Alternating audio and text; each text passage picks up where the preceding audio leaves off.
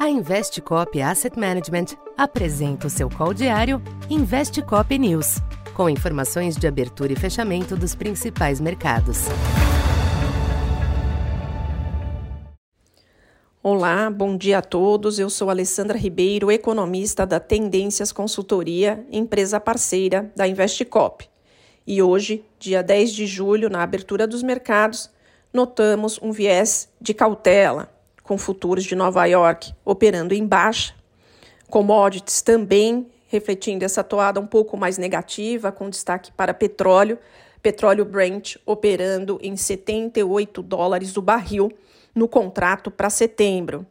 Esse viés negativo na abertura vem, em princípio, da divulgação de dados de inflação na China, que evidenciaram uma inflação mais fraca que o observado em maio, principalmente com destaque a uma deflação forte na inflação ao produtor e inflação ao consumidor estável em base anual.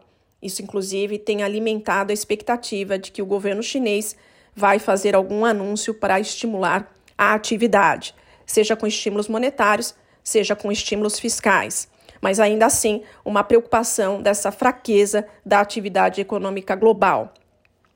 Além disso, há um clima também de cautela em relação à semana, à semana. Há uma semana bastante pesada, com comentários hoje de vários dirigentes do Fed e dados importantes nos Estados Unidos de inflação, tanto inflação ao produtor quanto ao consumidor de junho, além do livro bege, que traz as condições da economia e devem ser fundamentais para lapidar as apostas em relação a Fed Funds. Lembrando que já há um consenso no mercado de uma nova alta de 25 pontos na reunião desse mês. Além disso, há também o início da temporada de balanços corporativos nos Estados Unidos referentes ao segundo trimestre, começando com os principais bancos.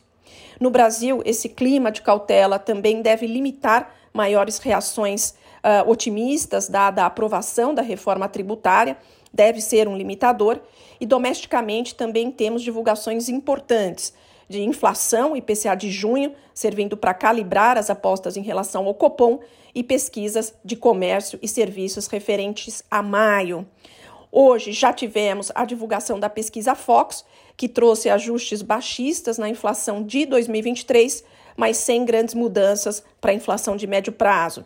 Mesma coisa para a Selic, sem mudanças, mercado esperando Selic de 12% final desse ano, 9,5% final do ano que vem e ligeiros ajustes baixistas para PIB desse ano e PIB do ano que vem. Bom, por hora é isso. Bom dia a todos e até mais tarde.